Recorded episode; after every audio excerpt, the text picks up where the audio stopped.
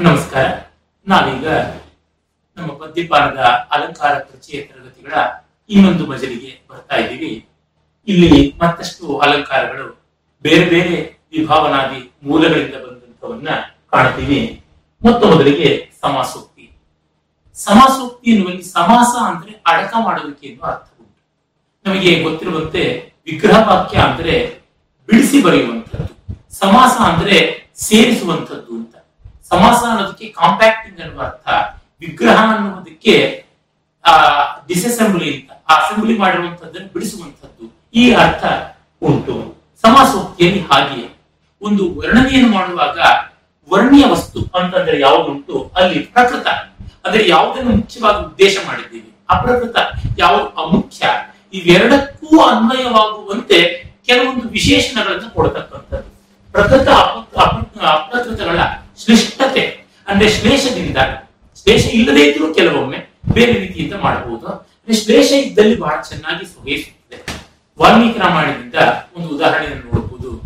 ಆ ಉದಾಹರಣೆ ಬಹಳ ರಮಣೀಯವಾದ ಪ್ರಕೃತಿ ಚಿತ್ರಣಕ್ಕೆ ಸಂಬಂಧಪಟ್ಟಿರುವಂತದ್ದು ಸಾಯಂಕಾಲದ ವರ್ಣನೆಯಾಗಿದೆ ಚಂಚಚಂದ್ರ ಕರಸ್ಪರ್ಶ ಹರ್ಷೋನ್ಮಿಲಿತ ತಾರಕ, ಅಹೋ ರಾಘವತಿ ಸಂಖ್ಯಾ ಜಹಾತಿ ಸ್ವಯಂ ಅಂಬರಂ ಇಲ್ಲಿ ಚಂದ್ರ ಉದಯಿಸ್ತಾ ಇದ್ದಂತೆ ಆಕಾಶದಲ್ಲಿ ಕೆಂಪಣ್ಣ ಯಾವುದುಂಟು, ಅದು ಹೆಚ್ಚಾಗಿ ಆಮೇಲೆ ಆ ಸಂಧ್ಯಾ ಕಾಲದ ಕಾಂತಿ ಕಡಿಮೆ ಆಗ್ತಾ ಇರುವಂತದ್ದು ಚಂದ್ರೋದಯಕ್ಕೆ ಮುನ್ನ ಸೂರ್ಯಾಸ್ತ ಕಾಲದಲ್ಲಿ ಕೆಂಪು ಬಣ್ಣ ಚಂದ್ರನ ಕಿರಣಗಳು ಬರ್ತಾ ಇದ್ದಂತೆ ಕರಗಿ ಹೋಗುವಂಥದ್ದು. ಮತ್ತು ನಕ್ಷತ್ರಗಳು ಉದಯಿಸುವುದು ಇವನ್ನೆಲ್ಲವನ್ನು ಒಳಗೊಂಡಿದೆ. ಚಂದ್ರ ಕರಸ್ಪರ್ಶ ಅನ್ನುವಲ್ಲಿ, ಕರ ಅನ್ನುವಲ್ಲಿ ಕೈ ಅಂತ ಒಂದು ಅರ್ಥ. ಇನ್ನೊಂದು ಕಿರಣ ಅಂತ ಅರ್ಥ. ಚಂಚತ್ ಸೊಗಸಾದ ಚಂದ್ರ ಕರಸ್ಪರ್ಶ ಚಂದ್ರನ ಕಿರಣಗಳೆಂಬ ಕೈಗಳು. ಚಂದ್ರನ ಕೈಯ ಸ್ಪರ್ಶ ಅಥವಾ ಕಿರಣಗಳ ಸ್ಪರ್ಶದಿಂದ ಹರ್ಷೋನ್ಮೀಲಿತ ತಾರಕ. ತಾರಕ ಅಂತಂದ್ರೆ ನಕ್ಷತ್ರ ಮತ್ತೊಂದು ಕಣ್ಣ ಪಾಪೆ ಉಂಟು. ಹರ್ಷೋನ್ಮೀಲಿತ ತಾರಕ, ಕಣ್ಣರಳಿ ಕಣ್ಣು ಪಾಪೆ ಹಿಕ್ಕಿತು ಯಾರಿಗೆ? ಸಂಧ್ಯಾ ಅನ್ನುವ ಸುಂದರಿಗೆ. ಆಗ ಅಹೋ ರಾಘವತಿ ಸಂಧ್ಯಾ, ಕೆಂಪು ಬಣ್ಣ ಅಂತಂದರೆ ಆಕಾಶದಲ್ಲಿ ಕಾಣಿಸಿಕೊಳ್ಳುವ ಸಾಯಂಕಾಲ ಸಂಧ್ಯಾ ರಾಗಕ್ಕೆ ಆ ಹೆಸರು ರಾಗ ಅಂತ ಕರಿತೀವಿ. ಮತ್ತೊಂದು ಪ್ರೀತಿ ಎನ್ನುವ ಅರ್ಥ ಕೂಡ ಹಾಗಾಗಿ ಅಹೋ ರಾಘವತಿ ಸಂಧ್ಯಾ ಸಂಧ್ಯೆ ಎಂಬ ಹೆಣ್ಣು ಎಷ್ಟು ಪ್ರೀತಿಯನ್ನು ತುಂಬಿಕೊಂಡಿದ್ದಾಳೆ. ಅಥವಾ ಸಾಯಂಕಾಲ ಅನ್ನೋದು ಎಷ್ಟು ಕೆಂಪಾಗಿದೆ. ಜಹಾತಿ ಸ್ವಯಂ ಅಂಬರಂ. ಅಂಬರ ಅಂದ್ರೆ ಆಕಾಶ ಅಂತ ಒಂದರ್ಥ, ಬಟ್ಟೆ ಅಂತ ಒಂದರ್ಥ. ಅವಳು ಚಂದ್ರನ ಕರಸ್ಪರ್ಶಕ್ಕೆ ಮೈ ಮರೆತು ತಾನೇ ವಸ್ತ್ರವನ್ನು ಜಾರಿಸ್ತಾ ಇದ್ದಾಳೆ ಅಂತ ಒಂದರ್ಥ. ಇನ್ನೊಂದರ್ಥ, ತಾನೇ ಆಕಾಶದಿಂದ ಕರಗಿ ಹೋಗ್ತಾ ಇದ್ದಾಳೆ ಅಂತ ಒಂದರ್ಥ. ಅಂದ್ರೆ ಚಂದ್ರ ಕಿರಣಗಳು ಬೆಳ್ಳಗೆ ಬೆಳಗ್ತಾ ಇದ್ದಂತೆ. ಸಂಧ್ಯಾ ರಾಗ ಕಡಿಮೆ ಆಯಿತು. ನಕ್ಷತ್ರಗಳು ಅರಳ್ತಾ ಇವೆ, ಎಲ್ಲ ಕಡೆಗೂ ಹೊಳಿತಾ ಇವೆ ಅಂತ. ಇನ್ನೊಂದರ್ಥ ತೆರೆದ ಗಣ್ಣಿಂದ ಪ್ರಿಯನ ಹಸ್ತಸ್ಪರ್ಶಕ್ಕೆ ರೋಮಾಂಚಿತರಾಗಿ ತನ್ನ ಒಂದು ವಸ್ತ್ರವನ್ನು ತಾನೇ ಜಾರಿಸ್ತಾ ಇರ್ತಕ್ಕಂಥ ಸಂಧ್ಯಾ ಎಂಬ ತರುಣಿ ಅಂತ ಹೀಗೆ ಪ್ರಕೃತಿಯ ಒಂದು ಚಿತ್ರಣದಲ್ಲಿ ನಾಯಕ ನಾಯಕಿಯರ ಶೃಂಗಾರದ ಭಾವನೆಯನ್ನು ಸೂಚ್ಯವಾಗಿ ತರುವುದಿದೆಯಲ್ಲ, ಅದು ಬಹಳ ಸ್ವಾರಸ್ಯಕಾರಿಯಾದ ಮಹಾಕವಿ ಪ್ರತಿಭೆ. ಇಂಥದ್ದನ್ನ ನಾವು ಕಾಣ್ತೀವಿ ಸಮಾಸೋಕ್ತಿಯಲ್ಲಿ. ಆತರ ಎಷ್ಟೆಷ್ಟೋ ಒಳ್ಳೆಯ ಕವಿತೆಗಳನ್ನ ನಾವು ಮುಂದಿನ ಕವಿಗಳಲ್ಲಿ ಕೂಡ ಕಾಣ್ತೀವಿ. ಮುಂದೊಂದು ನಿದರ್ಶನ ಅಲಂಕಾರ ನಾವು ನಿದರ್ಶನ ಅಂತದೊಡನೆ ಸಾಮಾನ್ಯವಾಗಿ ಎಕ್ಸಾಂಪಲ್ ಉದಾಹರಣೆ ಅಂತ ಭಾವಿಸಿಕೊಂಡು ಇದು ಮತ್ತೆ ದೃಷ್ಟಾಂತ ಅಲಂಕಾರಗಳು ಒಂದೇನಾ ಅಂತ. ಅಲ್ಲ ದೃಷ್ಟಾಂತ ಅಲಂಕಾರ ಬೇರೆ ಬಿಂಬ ಪ್ರತಿಬಿಂಬ ಭಾವದ್ದು. ಇದು ಹಾಗಲ್ಲ, ಅಸಂಭಾವ್ಯ ವಸ್ತು ಸಂಬಂಧ ಅಂತನ್ನುವುದು ಅಲ್ಲಿರುವಂತಹ ಬಹಳ ಮುಖ್ಯವಾದ ಸಂಗತಿ. ಅಂದ್ರೆ ನಿದರ್ಶನ ಅಲಂಕಾರದಲ್ಲಿ ಅಸಂಭಾವ್ಯವಾದ ವಸ್ತು ಯಾವುದು? ಅಂದ್ರೆ ಆಗಲೇ ಸಾಧ್ಯವಿಲ್ಲ. ಆಗುವುದಕ್ಕೆ ಸಾಧ್ಯವಿಲ್ಲ ಅನ್ನುವುದರ ಜೊತೆಗೆ ಸಂಬಂಧ. ಈಗ ಹೇಳುವುದುಂಟು ವಾಸುಕಿಯ ಹಲ್ಲುಗಳನ್ನು ಕಿತ್ತವನಿಗೆ ಮಾತ್ರ ಈ ಕೆಲಸ ಸಾಧ್ಯ. ಕಿವುಡನ ಕಿವಿಯಲ್ಲಿ ಗುಟ್ಟನ್ನು ಹೇಳಿದವನೇ ಈ ಕೆಲಸವನ್ನು ಮಾಡುವುದಕ್ಕಾಗುತ್ತದೆ ಈ ರೀತಿಯಾಗಿ ಅಭವತ್ ವಸ್ತು ಸಂಬಂಧ ಅಂತಲೂ ಕರೀತಾರೆ. ನೈಷಧೀಯ ಚರಿತ್ರದಲ್ಲಿ ಒಂದು ಕಡೆಗೆ ಬರುವಂತದ್ದು ಒಬ್ಬ ರಾಜನ ಅಪಕೀರ್ತಿಯನ್ನು ವರ್ಣಿಸುವಾಗ ಕವಿ ಹೇಳ್ತಾನೆ, ಈ ರಾಜನ ಅಪಕೀರ್ತಿಯನ್ನು ಅಷ್ಟಮ ದ್ವೀಪದಲ್ಲಿ ಜಾತ್ಯಂಧರಾದವರು, ಜಾತಿ ಮೂಕರಾದವರು, ಹುಟ್ಟು ಮೂಕರಾದವರು ಎಂಟನೇ ದ್ವೀಪದಲ್ಲಿ ಕುಳಿತು ಅವರು ಅಷ್ಟಮ ಸ್ವರದಲ್ಲಿ ಹಾಡ್ತಾ ಇದ್ದಾರೆ. ಅಷ್ಟಮ ಸ್ವರ ಇಲ್ಲ. ಮತ್ತೆ ಜಾತ್ಯಂಧತೆ ಅನ್ನುವನಿಗೆ, ಜಾತಿ ಮೂಕರಿಗೆ ಮಾತು ಬರೋಕೆ ಸಾಧ್ಯ ಇಲ್ಲ. ಎಂಟನೇ ದ್ವೀಪ ಇಲ್ಲ. ಈ ತರ ಇಲ್ಲ. ಈಗ ಅಸಂಭಾವ್ಯವಾದದ್ದನ್ನ ಆದ್ರೆ ಅಂದ್ರೆ ಇವನ ಅಪಕೀರ್ತಿಯೂ ಅಷ್ಟು ಅಸಂಭಾವ್ಯ. ಹಾಗಾಗಿ ಅವನಿಗೆ ಅಪಕೀರ್ತಿ ಇಲ್ಲ. ಎಂಟನೇ ದ್ವೀಪದಲ್ಲಿ, ಎಂಟನೇ ಸ್ಥಾನದಲ್ಲಿ ಹುಟ್ಟು ಮೂಕರು ಇವನ ಅಪಕೀರ್ತಿ ಆಡ್ತಾ ಇದ್ರೆ ಇವನ ಅಪಕೀರ್ತಿ ಇಲ್ಲ. ಈ ರೀತಿಯಾಗಿ ಬರುವಂತದ್ದು ಅಂದ್ರೆ ದರ್ಶನ ಅಲಂಕಾರದಲ್ಲಿ ಒಂದು ಅಭವತ್ ವಸ್ತು ಇಲ್ಲದ ವಸ್ತುವಿನ ಜೊತೆಗೆ ಸಂಬಂಧವನ್ನು ಕಲ್ಪಿಸುವಂತದ್ದು ಕಾಣ್ತೀವಿ. ಇಲ್ಲಿಯೂ ಕೂಡ ಅತಿಶಯೋಕ್ತಿಯ ಛಾಯೆ ಉಂಟು. ಆ ಅತಿಶಯೋಕ್ತಿ ಅನೇಕ ಕಡೆಗಳಲ್ಲಿ ಮತ್ತೆ ಮತ್ತೆ ತಾನು ತನ್ನ ಪ್ರತಾಪ ತೋರಿಸುವುದನ್ನು ಕಾಣ್ತೇವೆ. ಮತ್ತೆ ನಾವು ನೋಡುವುದು ವಿಶೇಷೋಕ್ತಿ. ಈ ವಿಶೇಷೋಕ್ತಿಗಳಲ್ಲಿ ಆಧಾರವಿಲ್ಲದ ಆಧೇಯ ಅಂತಂದ್ರೆ ಯಾವುದಕ್ಕೆ ಒಂದು ಆಧಾರ ಮೂಲ ಬೇಕು? ಆ ಮೂಲವೇ ಇಲ್ಲದೆ ಆಧೇಯ ಅದರ ಮೇಲೆ ನಿಂತಿರುವುದು ಉಂಟು. ಇಲ್ಲದೆ ಸೆಕೆಂಡರಿ ಸ್ಟ್ರಕ್ಚರ್ ಇರುವಂತದ್ದು ಅಂತ ನಾವು ಕಾರಣವಿಲ್ಲದೆ ಕಾರ್ಯಗೊಳ್ಳುವಂತಹದ್ದನ್ನ ನಾವು ನೋಡಿದ್ದೀವಿ. ಆ ವಿಭಾವನಾ ಅಲಂಕಾರದಲ್ಲಿ ಇಲ್ಲಿ ನೋಡಿದ್ರೆ ಆಧಾರವಿಲ್ಲದೆ ಆಧೇಯ ಇರತಕ್ಕಂಥದ್ದು ಅದನ್ನು ಕಾಣ್ತೀವಿ. ಇದಕ್ಕೊಂದು ಉದಾಹರಣೆಯನ್ನು ನೋಡುವುದಿದ್ರೆ, ಕವಿಗಳು ಸತ್ತರೂ ಅವರ ಮಾತುಗಳು ಮಾತ್ರ ಉಳಿಯುತ್ತವೆ. ಭಾಸನ ಒಂದು ಪ್ರಸಿದ್ಧವಾದ ರೂಪಕ ಕರ್ಣಭಾರ ಅಂತ ಹೆಸರಾಗಿದೆ. ಅದರೊಳಗೆ ಶಿಕ್ಷಾಕ್ಷಯಂ ಗಚ್ಚತಿ ಕಾಲ ಪರ್ಯಯ ಸುಬದ್ಧ ಮೂಲ ನಿಪತಂತಿ ಪಾದಪಾಹ ಜಲಂ ಜಲಸ್ಥಾನ ಗತಂಚ ಶಿಷ್ಯತಿ ಕುತಂಚ ದತ್ತಂಚ ತಥೈವ ತಿಷ್ಠತಿ ಹತೇಶು ದೇಹೇಶು ಗುಣಾಧರಂತೆ ಇತ್ಯಾದಿ ಮಾತುಗಳು ಬರುತ್ತವೆ. ದೇಹ ಸತ್ರು ಗುಣಗಳು ಉಳಿಯುತ್ತವೆ.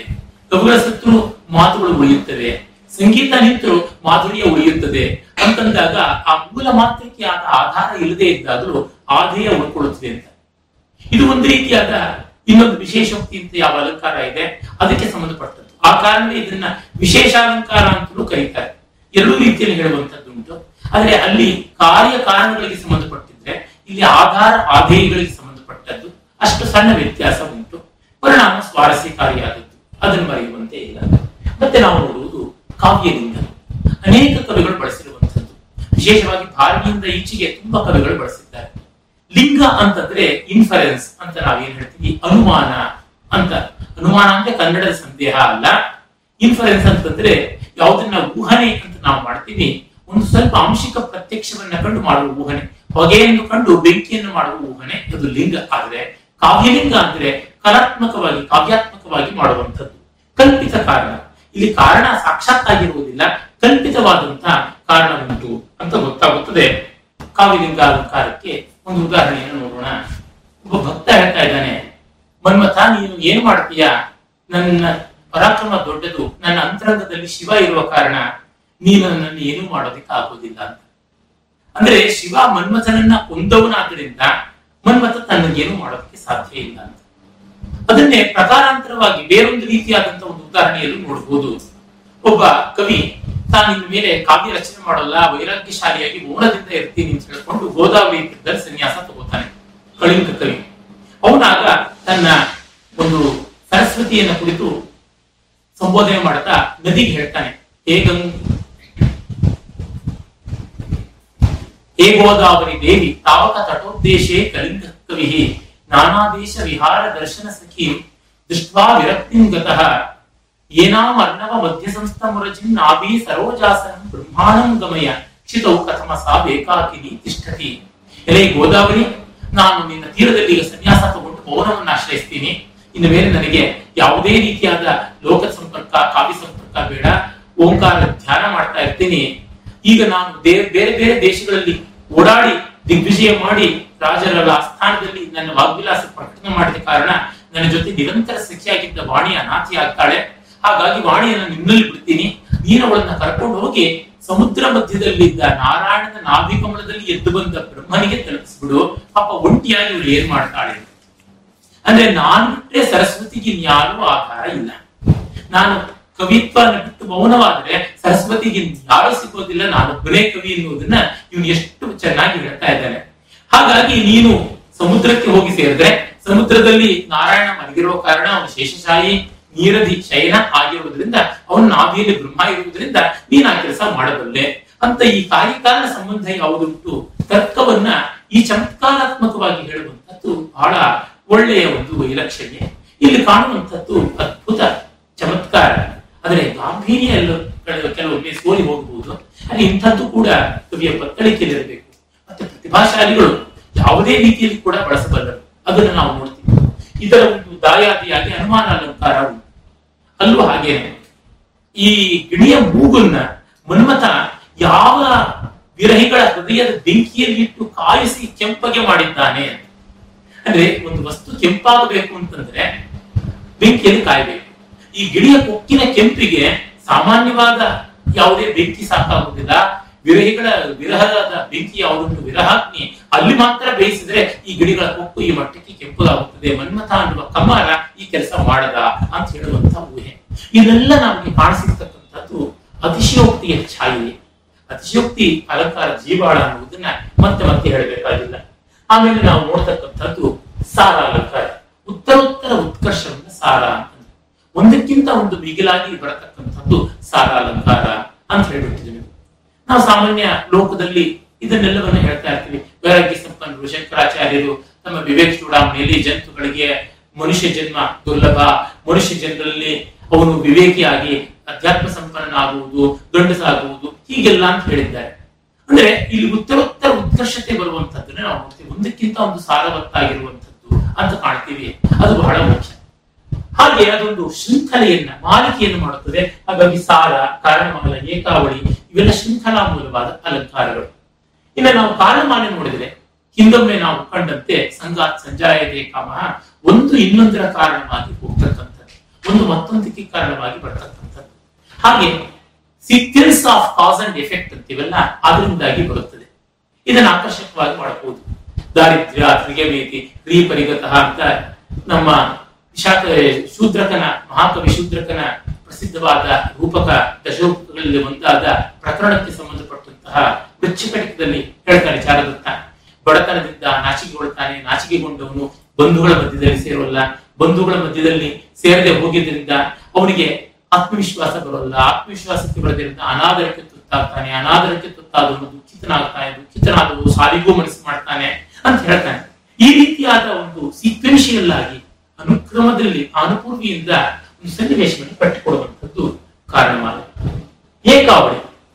ಇಲ್ಲಿ ಒಂದು ಇನ್ನೊಂದನ್ನು ಒಳಗೊಂಡುವಂತೆ ಹೋಗುವಂತದ್ದು ಅಂದ್ರೆ ಒಂದು ಇನ್ನೊಂದರೊಳಗೆ ಮತ್ತೊಂದು ಮತ್ತೊಂದರೊಳಗೆ ಸೇರಿಕೊಂಡು ತದರಿಕೊಂಡು ಬರುವ ಒಂದು ಕನೆಕ್ಟಿವಿಟಿ ಇದ್ದೀವಲ್ಲ ಆ ಸಂಬಂಧದಿಂದ ಬರುವುದು. ತುಂಬಾ ಸಂಕೀರ್ಣವಾದ, ತೊಡಕಾದ ಅಲಂಕಾರ. ಬಹಳ ಪ್ರಸಿದ್ಧವಾದ ಉದಾಹರಣೆಯಾಗಿ ಭಟ್ಟಿಯ ಒಂದು ಪ್ರಸಿದ್ಧ ವೈಯಾಕರಣ ಕಾವ್ಯ ಯಾವುದುಂಟು ರಾವಣವನ್ನ ಅದರೊಳಗೆ ಕೊಡುವುದುಂಟು ನತಜ್ಜಲಂ ಎನ್ನ ಸುಚಾರು ಪಂಕಜಂ ನ ಪಂಕಜಂ ಯದಲೀಲ ಷಟ್ಪದಂ ನ ಷಟ್ಪದಂ ಎನ್ನ ಚ ಮಂಜು ಗುಂಜಿತಂ. ನ ಗುಂಜಿತಂ ಯತ್ ತನ್ನ ಜಹಾರ ತನ್ಮನಃ ಅಂತ. ಕಮಲಗಳಿಲ್ಲದ ಸರೋವರಗಳಿಲ್ಲ. ದುಂಬಿಗಳಿಲ್ಲದ ಕಮಲಗಳಿಲ್ಲ. ಗುಂಜಾರವ ಮಾಡದ ದುಂಬಿಗಳಿಲ್ಲ. ಮನಸ್ಸನ್ನು ಸೆಳೆಯದ ಗುಂಜಾರವವಿಲ್ಲ. ಆದರೆ ನೋಡಿ, ಈ ರೀತಿಯಾದ ರಚನೆ ಬಹಳ ಪ್ರಯತ್ನಪೂರ್ವಕವಾದದ್ದು. ಇಂಥದ್ದನ್ನ ಮಾಡುವುದಕ್ಕೆ ಸಾವಿರ ಎರಡು ಸಾವಿರ ಶ್ಲೋಕಗಳ ಕಾವ್ಯದಲ್ಲಿ ಒಂದೋ ಎರಡೋ ಸಂದರ್ಭ ಸಿಗಬಹುದು. ತುಂಬಾ ಕಡೆ ಮಾಡಕ್ಕಾಗಲ್ಲ. ಈ ಕಾರಣಮಾಲೆ ಏಕಾವಳಿ, ಸಾರ ಇತ್ಯಾದಿಗಳನ್ನೆಲ್ಲ ತುಂಬಾ ವಿಸ್ತರಿಸೋಕ್ಕಾಗಲ್ಲ. ತುಂಬಾ ಕಾವ್ಯಗಳ ಬೇರೆ ಬೇರೆ ಭಾಗಗಳಲ್ಲಿ ಮಾಡೋದಕ್ಕಾಗಲ್ಲ. They are not staple food ಇವು ಯಾವಾಗಲೋ ವರ್ಷಕ್ಕೊಮ್ಮೆ ಬರುವಂತಹ ದೊಡ್ಡ ಹಬ್ಬಗಳಲ್ಲಿ, ಮದುವೆ ಮುಂಚೆಗಳಲ್ಲಿ ಮಾಡುವಂತಹ ಬೇಣಿ ಮಡ್ಡಿಗೆ ಈ ರೀತಿಯಾದ ತಿಂಡಿಗಳಲ್ಲದೆ ನಿತ್ಯದ ಅನ್ನ, ಸಾರು, ಚಪಾತಿ ಪಲ್ಯಗಳಂತೆ ಅಲ್ಲ. ಆದರೆ ಇವುಗಳು ಕೂಡ ನಮಗೆ ಗೊತ್ತಿರಬೇಕು. ಗೊತ್ತಿದ್ರೆ ಸಂದರ್ಭೋಚಿತವಾಗಿ ಬಳಸಿಕೊಳ್ಳುವ ಸಾಧ್ಯತೆ ಉಂಟು.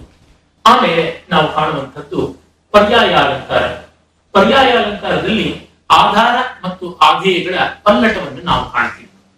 ಇಲ್ಲಿ ನಮಗೆ ಆ ವಿಶೇಷ ಅನ್ನುವಂತ ಯಾವ ಅಲಂಕಾರ ಉಂಟು, ಅಲ್ಲಿ ಕಾಣುವಂತಹ ಪರ್ಯಾಯ ಯಾವುದಿದೆ? ಆಧಾರ ಆಧೇಯಗಳು ಅವುಗಳ ಒಂದು ಸಂಬಂಧ, ಆಧಾರವಿಲ್ಲದ ಆಧೇಯ ಆ ಆದಾಯ ಇಲ್ಲದ ಆಧಾರ ಈ ರೀತಿಯಾದ ಅಲಂಕಾರಗಳ ಗುಂಪಿಗೆ ಸೇರುವಂತದ್ದು ಇದು ನ್ಯಾಯಮೂಲವಾದಂತಹ ಅಲಂಕಾರ ಅಂತ ನಮಗೆ ಗೊತ್ತಾಗುತ್ತದೆ. ಪರ್ಯಾಯಕ್ಕೆ ಸುಂದರವಾದ ಉದಾಹರಣೆಯನ್ನ ಚಂದ್ರಾಲೋಕದಿಂದ ಕಾಣಬಹುದು. ಪದ್ಮಂ ಗತಾ ಚಂದ್ರಂ ಕಾಮಿನಿ ವದನೋಪಮ. ಕಮಲವನ್ನು ಬಿಟ್ಟು ಸುಂದರಿಯ ಮುಖಕ್ಕೆ ಹೋಲಿಕೆಯಾಗಿ ಚಂದ್ರ ಬಂದು ಸೇರಿಕೊಂಡ. ಆಗ ನಮಗೆ ಗೊತ್ತಾಗುತ್ತದೆ ಯಾವ ರೀತಿಯಲ್ಲಿ ಆಧಾರ ಆದಾಯಗಳ ಪಲ್ಲಟ ಪದ್ಮಕ್ಕೆ ಸುಂದರಿಯ ಮುಖ ಹೋಲಿಕೆ ಆಗ್ತಾ ಇತ್ತು. ಈಗ ಆ ಆಧಾರವನ್ನು ಬಿಟ್ಟು ಬೇರೊಂದು ಕಡೆಗೆ ಬಂದಿದೆ. ಅಂತಂದ್ರೆ ಇಲ್ಲಿ ಪಲ್ಲಟ ಆಗಿದೆ. ಕಾಮಿನಿಯ ಮುಖ ಚಂದ್ರಬಿಂಬದ ಕಡೆಗೆ ಬಂದಿದೆ ಅಮರಕೃಷ್ಣದಲ್ಲಿ ಬರುವ ಒಂದು ಪದ್ಯವು ಗಮನೀಯವಾದಂತಹದ್ದು ನಲ್ಲ ನಲ್ಲೆಯರು ಮಾತಾಡ್ಕೊಳ್ತಾ ಇದ್ದಾರೆ.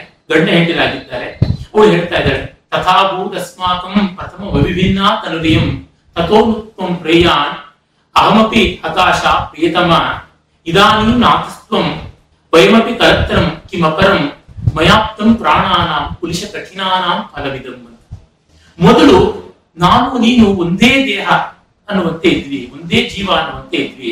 ಆ ಬಳಿಕ ನೀನು ಪ್ರಿಯತಮ, ನಾನು ಪ್ರೇಯಸಿ ಅಂತ ಆದ್ವಿ ಈಗಲಾದ್ರೂ ಹಾಳಾತು, ನೀನು ಗಂಡ, ನಾನು ಹೆಂಡತಿಂತ ಆಯ್ತು ಇನ್ನು ಇದಕ್ಕಿಂತ ಪತನ ಏನಾಗಬೇಕಾಗಿದೆ? ನಾನು ಬದುಕಿದ್ದಕ್ಕೆ ಕಠೋರವಾದ ಹೃದಯ ಹೊಂದಿದ್ದಕ್ಕೆ ದೊಡ್ಡ ಫಲ ಪಡ್ಕೊಂಡೆ ಇನ್ನೇನು ಬೇಕಾಗಿಲ್ಲ ಅಂದ್ರೆ ಒಂದೇ ದೇಹ, ಒಂದೇ ಜೀವ ಅಂತ ಇದ್ದಿದ್ದು ಪ್ರೇಯಸಿ, ಪ್ರಿಯತಮ ಅಂತ ಆದದ್ದು. ಆಮೇಲೆ ಗಂಡ ಹೆಂಡಿರು ಅಂತ ಆದದ್ದು ಅಂದ್ರೆ ಎಷ್ಟೆಷ್ಟು ಪತನ ಅಂತ ಅನ್ನೋದನ್ನ ಹೇಳ್ತಾ ಇರೋದು ನೋಡ್ಬೋದು. ಇಲ್ಲಿ ಕೂಡ ಸಾರಾಲಂಕಾರ ವಿರೋಧ ಇದೆ ಅಂತಲೂ ನೋಡಬಹುದು ಆದ್ರೆ ಇಲ್ಲಿ ಆಧಾರಾದೇಯ ಭಾವಗಳ ಪಲ್ಲಟ ಇರುವುದು ಗಮನಾರ್ಹವಾಗುತ್ತದೆ. ಇದು ಗಮನಿಸಬೇಕು. ಅಂದ್ರೆ ಒಳ್ಳೆಯ ಸಮರ್ಥನಾದ ಕವಿ ಎಂಥ ಅದ್ಭುತವಾದ ಪದ್ಯವನ್ನ ಬರೆಯಬಲ್ಲ ಅನ್ನೋದಕ್ಕೆ ಇದು ಸಾಕ್ಷಿಯಾಗಿದೆ. ಹಾಗೆಯೇ ಶ್ಲೇಷ.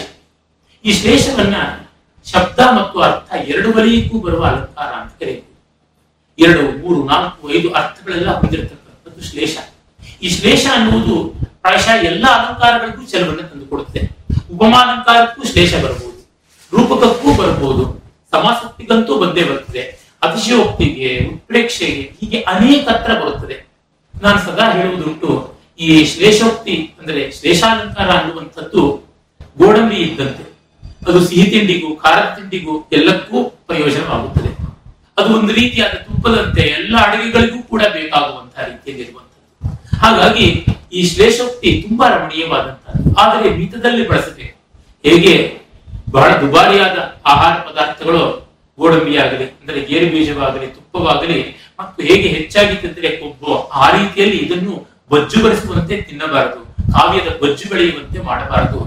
ಕ್ಲಿಷ್ಟವಾಗಿದ್ದಾಗ ಎಷ್ಟೆಷ್ಟೋ ವಸ್ತುಗಳು ತುಂಬಾ ಚೆನ್ನಾಗಿ ಕಾಣಿಸುತ್ತವೆ ಅನ್ನುವುದಕ್ಕೆ ಶ್ಲೇಷ ಸರ್ವತ್ರ ರಮಣೀಯತೆಯನ್ನು ತಂದುಕೊಡುತ್ತದೆ ಈ ಮಾತನ್ನು ಸಾವಿರದ ಮುನ್ನೂರು ವರ್ಷಗಳ ಕೆಳಗೆ ಭಾಮಹ ಹೇಳ್ತಾನೆ, ಶ್ಲೇಷ ಕೃಷ್ಣಾತಿ ಸರ್ವತ್ರ ಪ್ರಯೋಗ ಪ್ರೋಕ್ತಿಶು ಶ್ರೀಯಂ ಅಂತ. ಎಲ್ಲ ಅಲಂಕಾರಗಳಿಗೂ ಶ್ಲೇಷ ಕಾಂತಿಯನ್ನ, ಸೊಗಸನ್ನ ತಂದುಕೊಡುತ್ತದೆ ಶ್ಲೇಷ ಅಂದ್ರೆ ಅಂಟಿಕೊಳ್ಳುವ ಗುಣ ಒಂದು ಪದಕ್ಕೆ ಎರಡು, ಮೂರು, ನಾಲ್ಕು ಅರ್ಥಗಳು ಅಂಟಿಕೊಳ್ಳತಕ್ಕಂಥದ್ದು ಅಂತ ನಮಗೆ ಗೊತ್ತಾಗುತ್ತದೆ. ಒಂದು ಉದಾಹರಣೆಯನ್ನ ಕೊಡೋಣ. ಇದು ಸ್ವತಂತ್ರವಾದ ಅಲಂಕಾರವಾಗಿ ನಿಲ್ಲುವುದಕ್ಕಿಂತ ಅನೇಕ ಅಲಂಕಾರಗಳಲ್ಲಿ ಸಲ್ಲುವಂತದ್ದಾಗಿದೆ ಹಾಗಲ್ಲದೆ ಅದನ್ನು ಕೂಡ ಹೇಳೋಣ.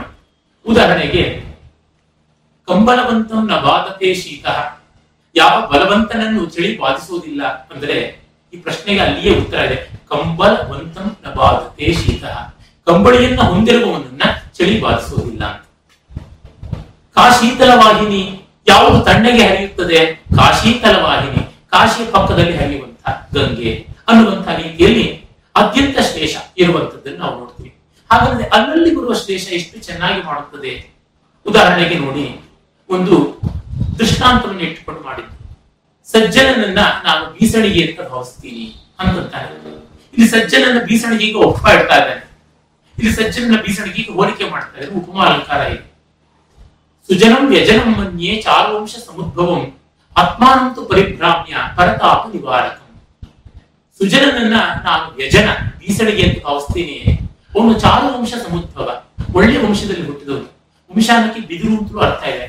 ಒಳ್ಳೆ ಬಿದಿರಿನಿಂದ ಹುಟ್ಟಿದ್ದು ಬೀಸಣಿಗೆ ಆತ್ಮಾನಂತು ಪರಿಭ್ರಾಮ್ಯ, ತಾನು ಎಲ್ಲ ಕಡೆಗೆ ಬಳಲಿ ಒದ್ದಾಡಿ ಪರತಾಪ ನಿವಾರಕಂ, ಬೇರೆಯವರ ಕಷ್ಟ ನಿವಾರಿಸ್ತಾನೆ ಸಜ್ಜನ. ಈ ಬೀಸಳಿಗೆ ಆತ್ಮಾನಂತ ಪರಿಭ್ರಮ್ಯ, ತಾನು ಸುತ್ತಿ ಸುತ್ತಿ ಬೀಸುತ್ತಾ ಪರತಾಪ ನಿವಾರಕ ಬೇರೆಯವರ ಶಕ್ತಿಯನ್ನು ಹೋಗಲಾಡಿಸುತ್ತದೆ ಅಂತ. ಇಲ್ಲಿ ಪರತಾಪ, ಪರಿಭ್ರಾಮ್ಯ, ಚಾರು ವಂಶ ಅನ್ನುವ ಮೂರು ಕಡೆಯಲ್ಲಿ ಬಂದ ಶ್ಲೇಷದಿಂದ ಎಷ್ಟು ಸುಂದರವಾದ ಸೊಗಸು ಬಂದಿದೆ. ಅಂಜಲಿ ಸ್ಥಾನಿ ಪುಷ್ಪಾಣಿ, ವಾಸಯಂತಿ ಕರದ್ವಯಂ ಅಹೋ ಸುಮನಸಾಂ ಪ್ರೀತಿ ವಾಮ ದಕ್ಷಿಣಯೋತ್ಸವ ಎರಡು ಬೊಗಸೆನಲ್ಲಿ ಕೈಗಳ ಎರಡೂ ಜೋಡಿಸಿದಾಗ ಬರುವ ಬೊಗಸೆಯಲ್ಲಿ ಇದ್ದ ಪುಷ್ಪಗಳು, ಅಂದ್ರೆ ಹೂಗಳು ಎಡ ಬಲ ಎರಡಕ್ಕೂ ಪರಿಮಳ ಕೊಡುತ್ತವೆ. ಆಹಾ ಸುಮನಸರು ಎಡಬಲ ಅಂತ ಭೇದ ಮಾಡೋಲ್ಲ. ಸುಮನಸ್ ಅಂದ್ರೆ ಹೂವು ಇನ್ನೊಂದು ಒಳ್ಳೆಯ ಮನಸ್ಸು. ಅವರು ವಾಮ ಅಂದ್ರೆ ಕೀಳು ಅಂತ, ದಕ್ಷಿಣ ಅಂದ್ರೆ ಮೇಲು ಅಂತ ಭಾವಿಸಲ್ಲ. ಲೆಫ್ಟ್ ರೈಟಿಸ್ಟ್ ಭೇದ ಇಲ್ಲದೆ ಒಳ್ಳೆಯ ಭೀತಿ ತೋರಿಸ್ತಾರೆ.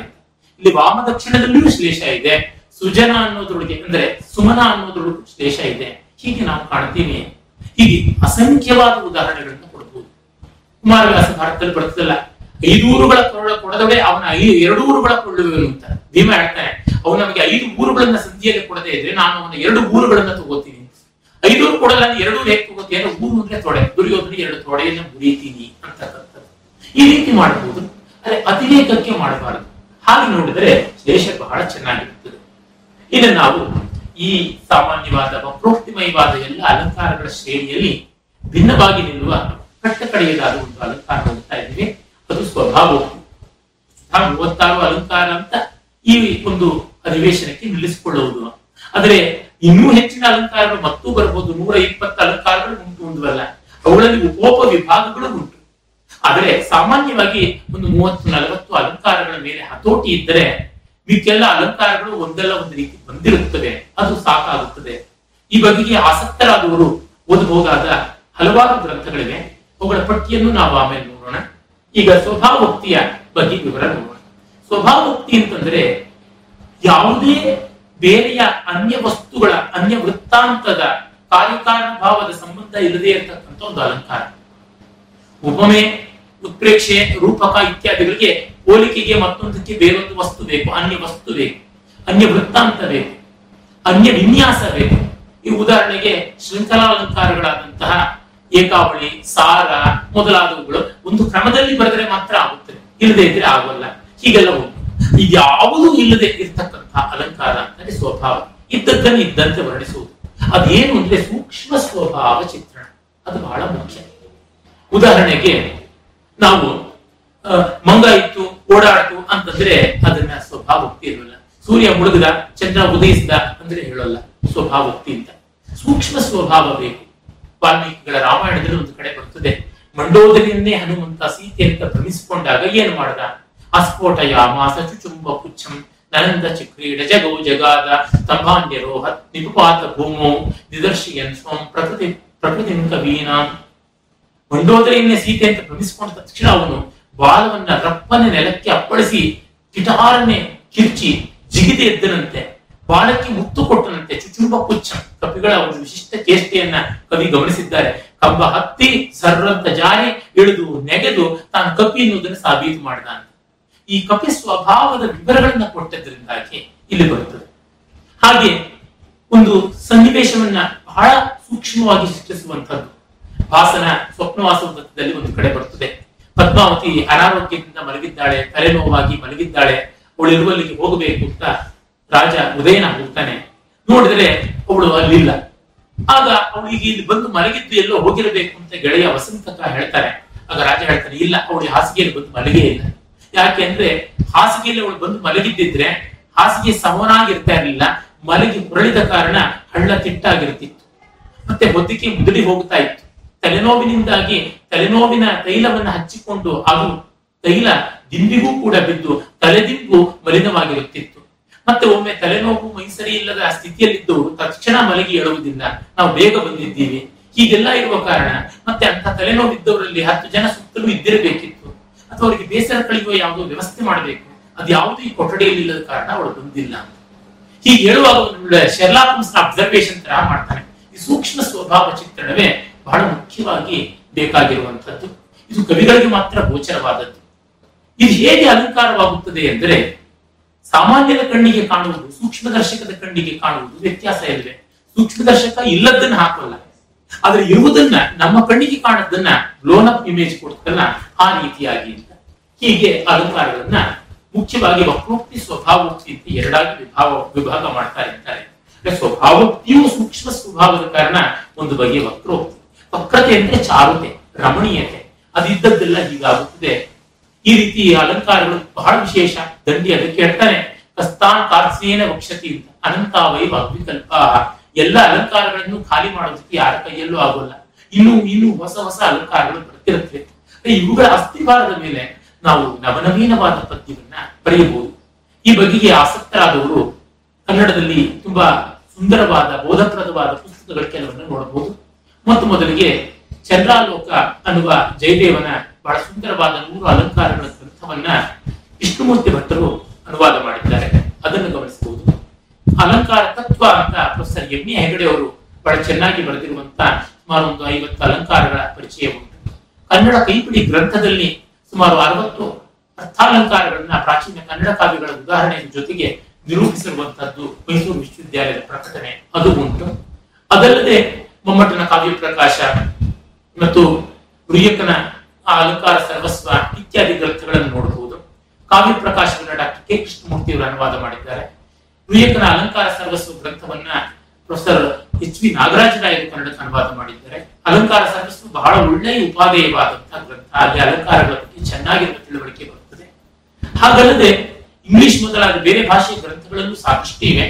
ಮುಖ್ಯವಾಗಿ ಜೆರೋ ಬರೆದಿರ್ತಕ್ಕಂಥ ಹ್ಯಾಂಡ್ ಬುಕ್ ಆಫ್ ಅಲಂಕಾರಾಸ್ ಗ್ರಂಥ ಬಹಳ ಉಪಾದೇಯವಾದಂಥದ್ದು. ಕೊನೆ ಮೊದಲಿಲ್ಲದೆ ಇನ್ನು ಬೇಕು ಬೇಕಾದಂತಹ ಗ್ರಂಥಗಳನ್ನ ಸಂಸ್ಕೃತ ಅಲಂಕಾರ ಶಾಸ್ತ್ರ ಪ್ರಪಂಚದಲ್ಲಿ ಕಾಣಬಹುದು. ಇವಿಷ್ಟರ ದಿಗ್ದರ್ಶನ ಇಟ್ಟುಕೊಂಡು ನಾವು ಕೆಲಸವನ್ನು ಮುಂದುವರಿಸಬಹುದು. ಅಲಂಕಾರಗಳನ್ನ ಅರ್ಥ ಮಾಡಿಕೊಂಡು, ಅವುಗಳ ಸಾಧ್ಯತೆಗಳನ್ನು ಜೀರ್ಣಿಸಿಕೊಂಡು ಮುಂದುವರೆದಂತೆ ನಮಗೇ ಚಮತ್ಕಾರ ನಿರ್ಮಾಣ ಸಾಧ್ಯವಾಗುತ್ತದೆ. ಇದಕ್ಕೆ ತುಂಬಾ ದೊಡ್ಡ ಆಸರೆ ಸಿಗುವಂತದ್ದು ಪೂರ್ವಕಗಳ ಆಸನ ಮುಖ್ಯತಃ ಅಲಂಕಾರಗಳ ಬಗ್ಗೆ ಚೆನ್ನಾದ ತಿಳುವಳಿಕೆ ಬೇಕು. ಬಗೆ ಬಗೆಯ ಪೂರ್ವ ಕವಿಗಳ ರಮಣೀಯವಾದ ಪದ್ಯಗಳನ್ನು ಅರ್ಥ ಮಾಡಿಕೊಂಡು ಆಸ್ವಾದಿಸಬೇಕು ಅನ್ನೋರಿಗೆ ಅದ್ವಿತೀಯವಾದ ಆಕರ ಗ್ರಂಥ ಅಂತಂದ್ರೆ ಅಪ್ಪೈ ದೀಕ್ಷಿತರ ಕೋಲಯಾನಂದ. ಕನ್ನಡದಲ್ಲಿ ಸಿದ್ದಪ್ಪ ಅರಬ್ಯರು ಅನುವಾದ ಮಾಡುತ್ತಾರೆ ಬೇರೆ ಭಾಷೆಗಳಲ್ಲಿ ಕೂಡ ಅನುವಾದ ಆ ಒಂದು ಕೋಲಯಾನಂದದ ವ್ಯಾಸಂಗದಿಂದ ನಮಗೆ ಸುಮಾರು ನೂರಕ್ಕೂ ಹೆಚ್ಚು ಅಲಂಕಾರಗಳ ಸಮ್ಯಕ್ಕಾದ ಜ್ಞಾನ ಮತ್ತು ಐನೂರಕ್ಕೂ ಹೆಚ್ಚು ಒಳ್ಳೆ ಉದಾಹರಣೆಗಳನ್ನ ಅರ್ಥ ಮಾಡಿಕೊಳ್ಳಬಹುದು. ಅಲ್ಲಿ ವಾಲ್ಮೀಕಿಯಿಂದ ಮೊದಲುಗೊಂಡು ಹದಿನೇಳನೇ ಶತಮಾನದ ಒಳ್ಳೊಳ್ಳೆ ಕವಿಗಳವರೆಗೆ ಅನೇಕ ಉದಾಹರಣೆಗಳು. ಉಂಟು ಕಾಣಬಹುದು. ಈ ಅಲಂಕಾರಗಳು ಎಲ್ಲ ಭಾಷೆಯಲ್ಲಿ ಮತ್ತು ಎಲ್ಲ ಕಾಲದ ಭಾಷೆಯಲ್ಲೂ ಕೂಡ ಇರುವಂತವೇ ಆಗಿವೆ. ಹಾಗಾಗಿ ಇವು ಹಳೆ ಕಾವ್ಯದ್ದು ಅಂತ ಯಾರು ಭಾವಿಸಬೇಕಿಲ್ಲ. ಹೊಸ ಹೊಸ ಕಾವ್ಯಗಳಲ್ಲೂ ಇರುವಂತದ್ದು ವಚನಗಳು ಇಲ್ಲಿ ಇವೆ, ಜಾನಪದ ಗೀತೆಗಳಲ್ಲಿವೆ ಚಲನಚಿತ್ರ ಗೀತೆಗಳಲ್ಲಿ ಇವೆ. ಧನುವೋ ಜನಕನ ಮಮತೆಯ ಕುಡಿಯೋ, ಸೀತೆಯ ಕನ್ಯಾ ಸಂಕಲೆಯೋ ದರಿಜರ ಕನಸಿನ ಸುಖಗೋಪುರವೋ, ಮುರಿದುದು ಮಿಥಿಲಾ ನಗರದಲ್ಲಿ ಅಂತನ್ನುವಾಗ ಸಸಂದೇಹ ಅಲಂಕಾರ ಉಂಟು. ದೀಪಕಾಲಂಕಾರ ಉಂಟು. ಸೌಖ್ಯಾಲಂಕಾರ ಕೂಡ ಉಂಟು. ಇದೊಂದು ಚಲನಚಿತ್ರದ ಹಾಡು. ದೂರ ದೂರ ಅಲ್ಲ ನಿಲ್ಲಿ ನನ್ನ ದೇವರೇ, ಹೆಣ್ಣಿನ ಬಾಳು ಹಣ್ಣಿನ ಹೋಳು ಜಾಯದರೊಮ್ಮೆ ಮಣ್ಣಿನ ಧೂಳು ಅಂತನ್ನುವಲ್ಲಿ ನಾವು ಬಿಂಬ ಪ್ರತಿಬಿಂಬ ಭಾವದ ದೃಷ್ಟಾಂತ ಅಲಂಕಾರವನ್ನು ಹೆಣ್ಣಿನ ಬಾಳು ಹಣ್ಣಿನ ಹೋಳು ಆ ರೀತಿಯಾಗಿ ಕಾಣ್ತೀವಿ. ಹೀಗೆ ಎಲ್ಲಿ ನೋಡಿದರೆ ಅಲ್ಲಿ ಕಾಣುವಂತದ್ದಾಗುತ್ತದೆ ನೀರಿನಲ್ಲಿ ಅಲೆಯ ಉಂಗುರ, ಭೂಮಿ ಮೇಲೆ ಹೂವಿನ ಉಂಗುರ ಅಂತನ್ನುವಲ್ಲಿ ನಾವು ಉಲ್ಲೇಖ ಅಲಂಕಾರವನ್ನು ಕಾಣ್ತಾ ಇದ್ದೀವಿ. ಮನಸೆಳೆದಾನೆಲ್ಲ ಕೊಟ್ಟಾನಲ್ಲ, ಎನ್ನ ಮೇಲೆ ಪ್ರೇಮದುಂಗುರ ಅನ್ನುವಲ್ಲಿ ಶಬ್ದಾಲಂಕಾರವಾದ ಯಮಕ ಉಂಟು. ಅದೇ ರೀತಿ ಪ್ರೇಮದುಂಗುರ ಅನ್ನುವಾಗ ಪರ್ಯಾಯೋಕ್ತ ಅಲಂಕಾರ ಉಂಟು. ಚುಂಬನ ಅನ್ನೋದನ್ನ ಪ್ರೇಮದ ಉಂಗುರ ಅಂತ ಬೇರೊಂದು ಭಾವದಿಂದ ಹೇಳಿದೆ. ಹೀಗೆ ಕಣ್ಣು ತೆರೆದು ನೋಡುವವರಿಗೆ ಎಲ್ಲೆಲ್ಲಿಯೂ ಆಕರ್ಷಣೆ ಇದ್ದರೆ ಉಕ್ತಿ ವಿಲಾಸದಲ್ಲಿ ಅಲಂಕಾರ ಇದೆ ಅಂದ್ರೆ ಇದರ ಪ್ರಪಂಚದ ವ್ಯಾಪ್ತಿ ಗೊತ್ತಾಗುತ್ತದೆ. ಇದೊಂದು ಅವಿನಾಶಿಯಾದ, ಅಜರಾಮರಣವಾದ ಕಾವ್ಯ ತತ್ವ